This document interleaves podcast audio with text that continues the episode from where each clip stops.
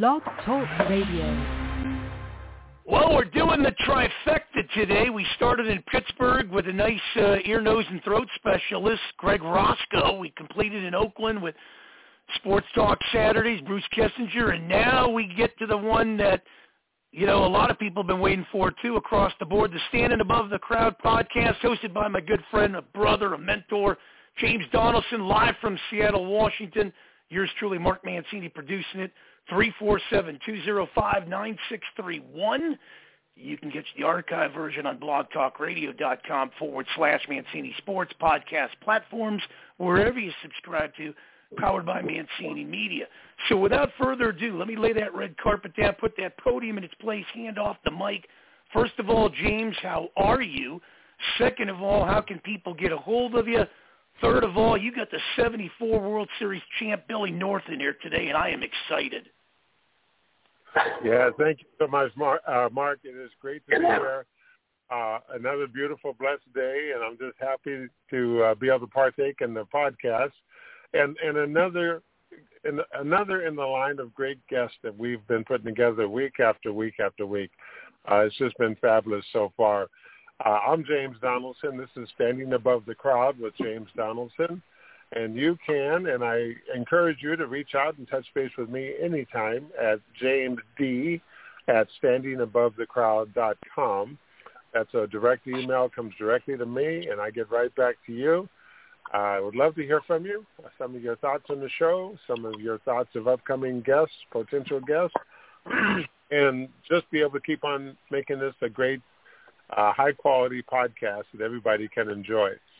Uh, as we talk about, this show is all about being on the positive side of things and overcoming adversities and just really pushing yourself to be the very best you can be. All of our guests have been that way so far.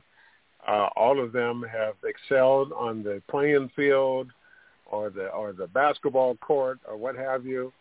But even more importantly, they've been really, really quality people in in the game of life after the game of sports that they played so well. Uh, my guest today, without any further ado, is uh, is a former Major League Baseball player, a stolen base leader, a World Series champion, Billy North. Uh, from most of us know him from the Oakland A's, but he started out with the Chicago White Sox or Chicago Cubs, excuse me, Chicago Cubs, Oakland A's. Played with the Dodgers and also wrapped up with the Giants, San Francisco Giants. Billy, I want to welcome you, welcome you onto our show and uh, just introduce yourself a little bit and uh, say hello to all the folks for us, please. Hey, how are you? Thanks, James, for having me on. I'm uh, Thank you. Francis and Simon North's baby boy, Mm. and uh, and James and I go to the same church, Yes. Mount Zion, which I was raised in. Uh, uh, but we see each other around town once in a while. Now that he's moved to my favorite town over in Ellensburg, uh, uh, we're looking forward to getting together over there sometime. That's right. Tell the folks why Ellensburg is one of your favorite towns. Ellensburg is one of my favorite towns because I can hit there. It's a college town. Uh, Central Washington. It was Central Washington State College back then, but the uh, University of Washington and Washington State and all these other little colleges around here, pitchers kept throwing the ball down the middle of the plate.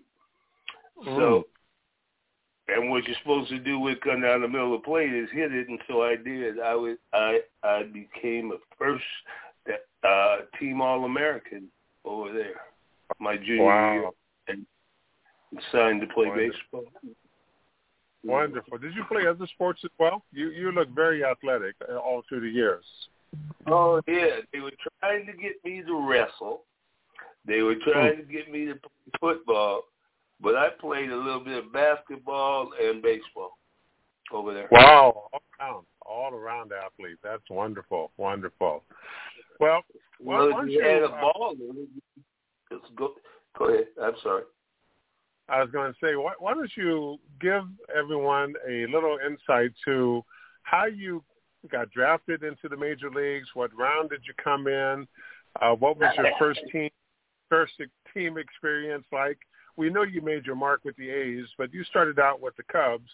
Uh, how was that experience? Well, the Cubs, it was. Uh, uh, they drafted me. I, I hit 476 my junior year at Central and was supposed to be one of the first five picks in the nation until they found out I had a white girlfriend and was oh. president of the Black Student Union. I got drafted in the 12th round, 243rd player pick. But I was in the big leagues by the time it would have took one of those first five. God is good. Wow. okay. Yeah, we know that. That's right. Well, that's overcoming adversity right there, and that that's what this show is all about. Showing people, even in the face of obstacles and, and different barriers and people putting restrictions on us, we still figure out a way to survive and to thrive, and that's really wonderful to hear. Um, you went. I got one more thing to add to that. Can I? You go ahead. Yo, we got plenty of time. Go ahead. Yeah. Uh, uh, when I was 18, we were playing ball in Canada, and I got leading off second base, and I went back to the base, and the pitcher had made a motion, and I got hit in the eye with a baseball, mm. and I was blind my whole career in one eye. No, I thought no. that would be as far as adversity. mm. I did. I didn't know that. I don't know if anybody knew that about you. Wow. Yeah, I just so, started telling the story. Yeah. You were you were literally blind in one eye. Which eye? My right eye. It has holes in it. It damaged the back of the eye, and when I look at a field of vision, I got holes, black holes in it mm. but I can see I can see color and and all of that and peripherally. Yeah, mm. wow, that is something. And to go on and have, you know, a nice long career as you did, in spite of that, that that is just fantastic. Wow. Well, good for you. Good for you. Uh, hey, one of our first questions that came in, uh, Daryl from Sausalito, California, he's asking about the Oakland A's of the 1970s Cheap Charlie Finley. Uh, how is it to play? For, how is it to play for Charlie, and how is it to play uh, for Billy as well, Billy Martin? I didn't play for Billy Martin. That would not have worked. okay. uh, uh, Charlie was okay. cheap, mm-hmm. but uh, he never he didn't bother me too much. You know, and the bad part about it, eight of us were going to be free agents, and he could assign us all for a total of thirty nine thousand dollars. He had to, you know, eight players. Out of those eight, he gave me the money I wanted. The rest, okay, became, seven became millionaires because they went oh, free no. agent. No. I got stories to tell. Look, looking back on it, you, you should have went free agent. well, he gave me the. I asked him for a particular amount of money, and he gave it to me. And the mother seven, and then shoot, most of them were in the starting lineup. wow. Yeah. Yeah.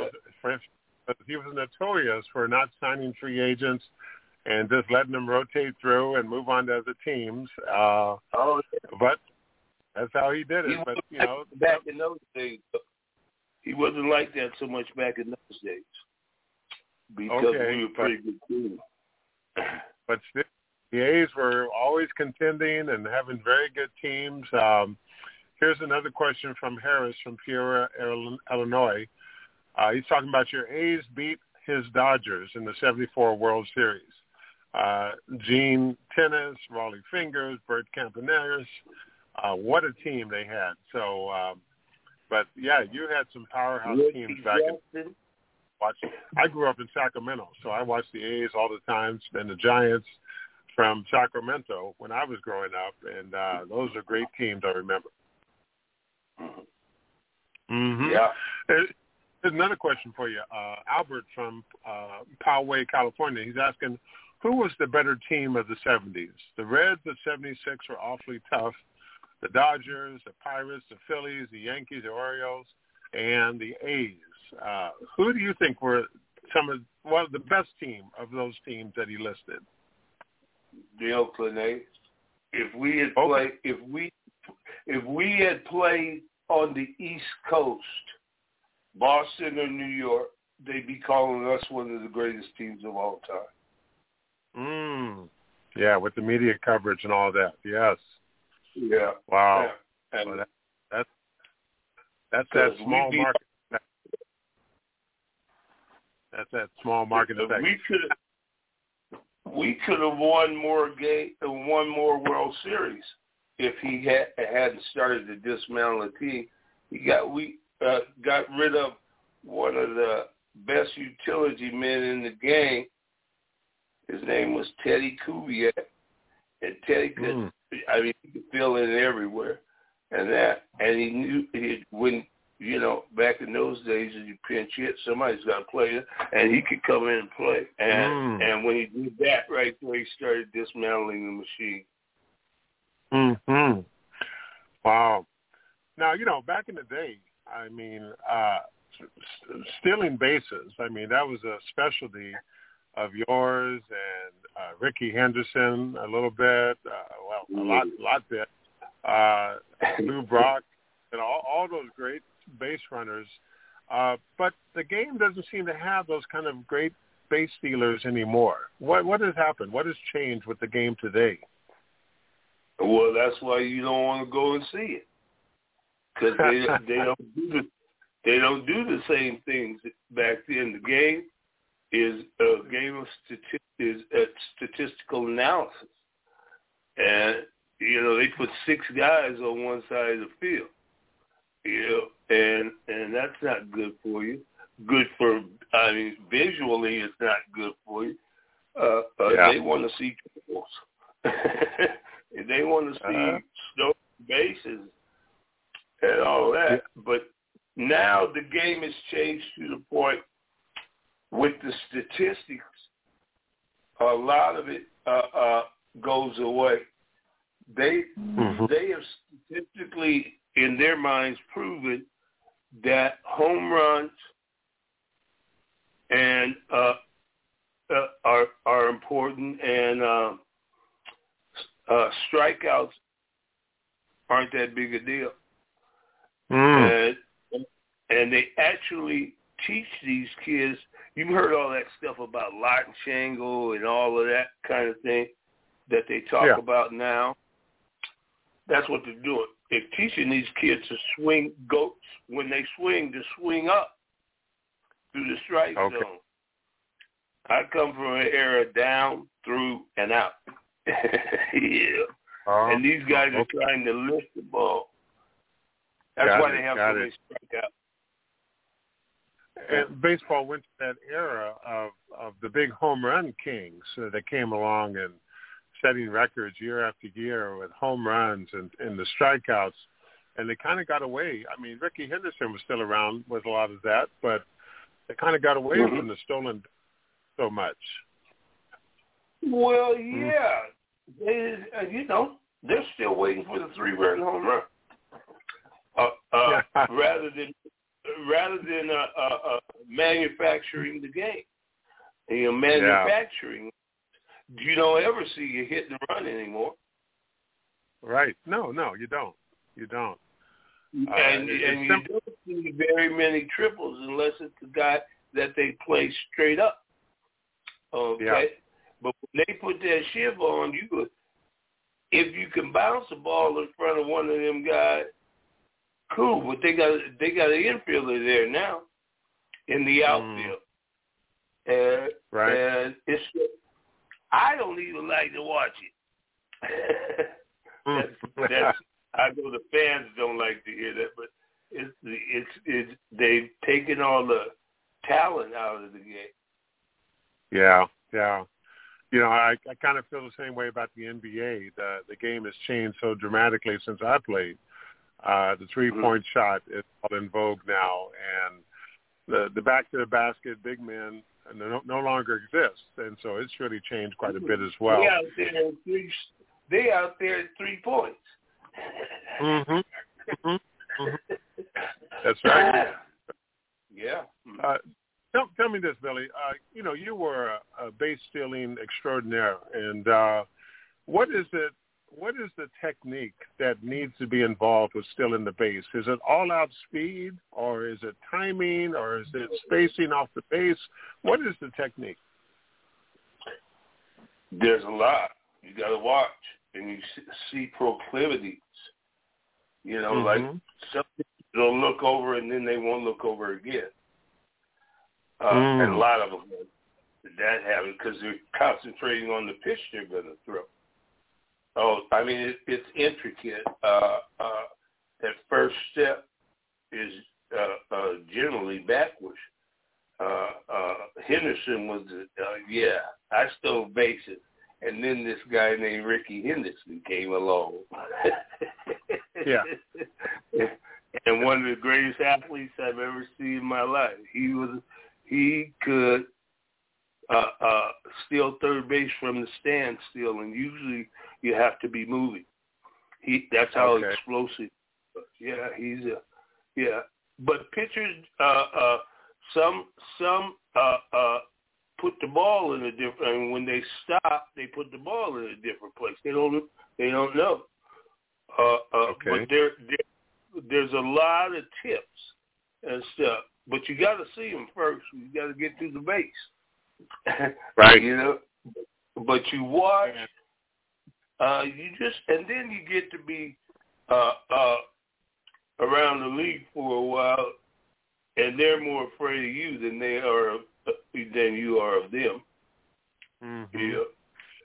The so mentality to... of base stealer is when I get to first base, boy, are they in trouble. Okay, mm-hmm. because I can take two steps faking towards second base the pitcher will duck, the catcher will be coming out, the mm-hmm. shortstop will come across, and the second baseman will come to the bait, and the center fielder will be coming up. They're doing all these things, but the mentality of a base stealer, you just look at it and say, you can't stop me anyway. Wow, wow. Now, this this might obvious to baseball uh, serious baseball fans, uh, which I'm really not a serious baseball fan, but is it easier to steal a base off a lefty or a righty pitcher? Mm, uh, right, slow right-handers, but uh, left-hander you can see everything he does, so okay. it's out there. And they cheat, they balk because you're supposed to when you pick up a left-hander tries to go to first base. His foot is supposed to come directly towards the base. Okay, mm. and a lot of times it comes it ends up being 45 degrees, and okay. and and you uh, uh, but that's when you yell balk. yeah. but uh, you, but you can see them. But I'd rather steal off of a, a right-hander actually. Okay. Okay. Now, in your career, you stole 395 bases. Uh, now, of course, from first to second base is the traditional one. Did you ever steal second to third or third to home base as well? Mm, I I could I had a green light. I could run whatever I wanted to, but uh, uh, with that comes responsibilities of of hey, never get throw, uh, thrown out at third base for the first or the last out in the inning. And if I was stealing on one of those, I better be running at 95%. Okay. Because you're already in scoring position. Yeah. Oh, got it, got it. So a lot of strategy, a lot of technique involved. It's not, it's not just go whenever you think you should go. It's, it's strategy, well, it's technique. Gotta, it's, you can't just run like a chicken with your head cut off. Oh no, yeah.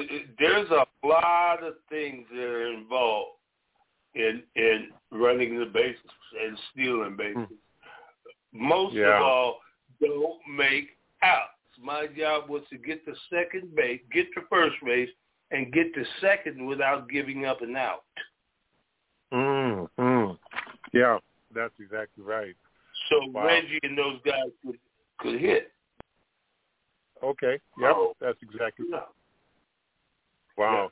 Yeah. Now, did you have did you have like breakaway speed or speed or what kind of speed did you have? I was more along the uh, uh, I would I I was uh, quick out, but I'd be accelerating. I was I was what they call a digger. Uh, you know, mm. if you back and watch my 13 steps before I slid, you would see they get lighter and lighter uh, uh, because I'm accelerating and I'm getting more to the top of the ground. Davey right. Lopes and Rickey Henderson was like me. Was like me. I mean, you know, he was power, man, straight yeah. power. And, yeah, and, he looked. Uh, yeah, I remember. I remember watching Rickey. He looked like a little fullback out there. he was. He was a running back and uh, had a uh, a scholarship Division One. I. I didn't know that. Wow. Yeah, yeah, you can tell. He he was built. He, he had muscles on his legs, his arms. He was built. He is one of the he is one of the best athletes I've ever seen in sport. He, is in my top five. Okay, yeah. yeah. Here's another question for us, Billy. Uh, uh, Denise from uh, San Francisco is asking. Uh, back in the day, Billy, uh, they were there were a lot of brawls. Were you ever in the ever in one with your teammates on or off the field? And he wants us to keep up the great work here on this podcast. So, were you ever involved with any kind of brawls, uh, locker room brawls, or on the field brawls? Every team I ever played on fought, mm. and every now and then I get involved. Mm. wow, that's, twenty-five that's... guys, all of them uh, got egos, but some are bigger than others. Uh, uh, yeah. But you know, uh, it's you know, uh, uh, when you play basketball, you know, being around them guys every day for seven months, something's gonna happen. Yeah. yeah, especially, yeah. especially when Everybody, especially, especially if you lose you lose it. Stress, finger pointing a bit. That, that's right. That's right. Amphibious. oh, wow, wow. Uh, so I got some notes here. It says that you led the American League in steals in 1976 with 75 stolen bases, and uh, I think you led the league also another year, if I'm not mistaken. Where are my notes here? Uh, 74, 74 and 76. Uh-huh. Uh, the the height, the pinnacle of your career uh, on a world championship team and all. So, man, fantastic, fantastic. What what's life been like for you uh, after the game? I mean, what have you been doing the last several years up here in the Seattle area? Uh, I know you run the Francis B. North uh, Foundation. Uh, tell us a little bit about the work the foundation does and some of the things that you're involved with. Well, we are we're restructuring it now to uh, uh, just call it the North Legacy Project, and mm-hmm. we're uh, I've got a number of friends uh, uh, that are working with me. I got a guy named Joey Rodolfo, who is uh, one of the top designers in the world. He ran Tommy Bahama for 10 years before. I mean, he's the one that brought brought that. He took the company up in 10 years, 900 percent, and he's he's uh, uh, with us. And my daughter Ashley is a fashion stylist in Hollywood. She was, uh, uh, I'm proud of her. She's uh, by Bazaar magazine voted one of the top five stylists in Hollywood for men. She mm-hmm. got, uh, dresses. She's been dressing Kevin Hart for about the last ten years or more. Oh, oh yeah. And, and, and I mean, she's just Justin Bieber and LL Cool J and Jamie Foxx and a bunch of Usher. Wow.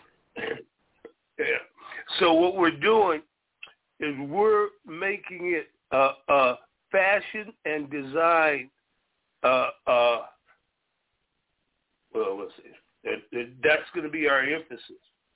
And, okay. and and the legacy is my mom was the first black woman to ever work on the floor at Nordstrom's. It was uh, uh Nordstrom's owned a store called Best Apparel, and Nordstrom's was a shoe store then. And mm-hmm. then my daughter doing what she's doing.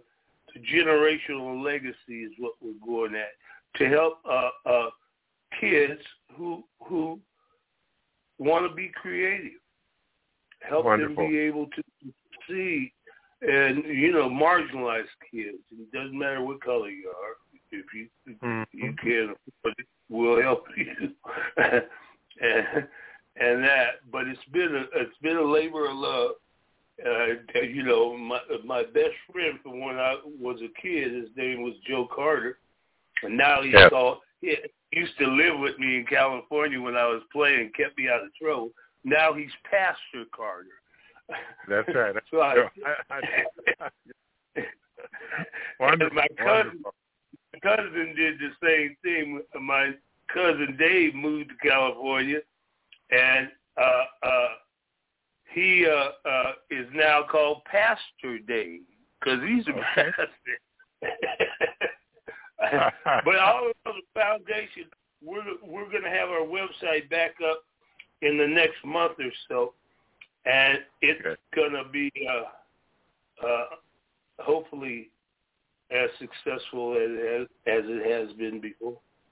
You know? Wonderful. I'll, I'll keep an eye open for it. I'll come back uh, on and give you the information then. Great, great. Hey, we, we're getting ready to wrap it about three minutes. Why don't you give us a couple of minutes of what's going on with this major league lockout right now? Uh, the mm. teams haven't been able to uh, do their spring training yet. What's going on with all that, and what when is the end coming so they can get back to work? It's a good question. Uh, uh, the lockout has to do. I was in the first strike ever in 1972, and we locked down, and it was 100 percent.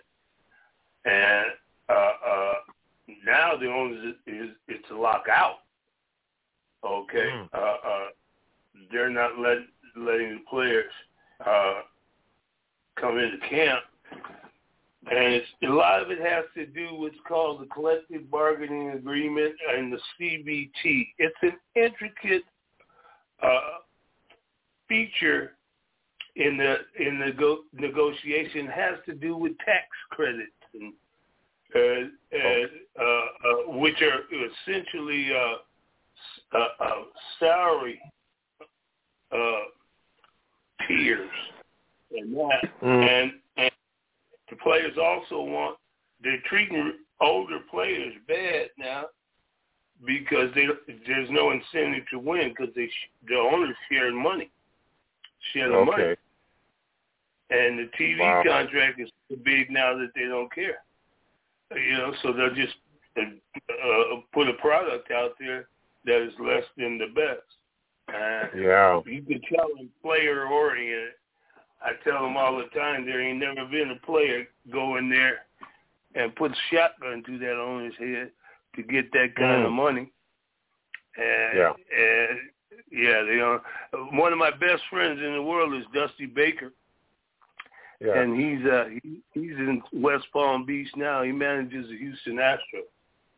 Uh, yes. And he's, but they they still got the coaches working. I mean, he has to go in every day. And, mm. uh, but I, I don't. It's going to be. I think it's going to cut into the season because okay. the, uh, the owners are being unusually.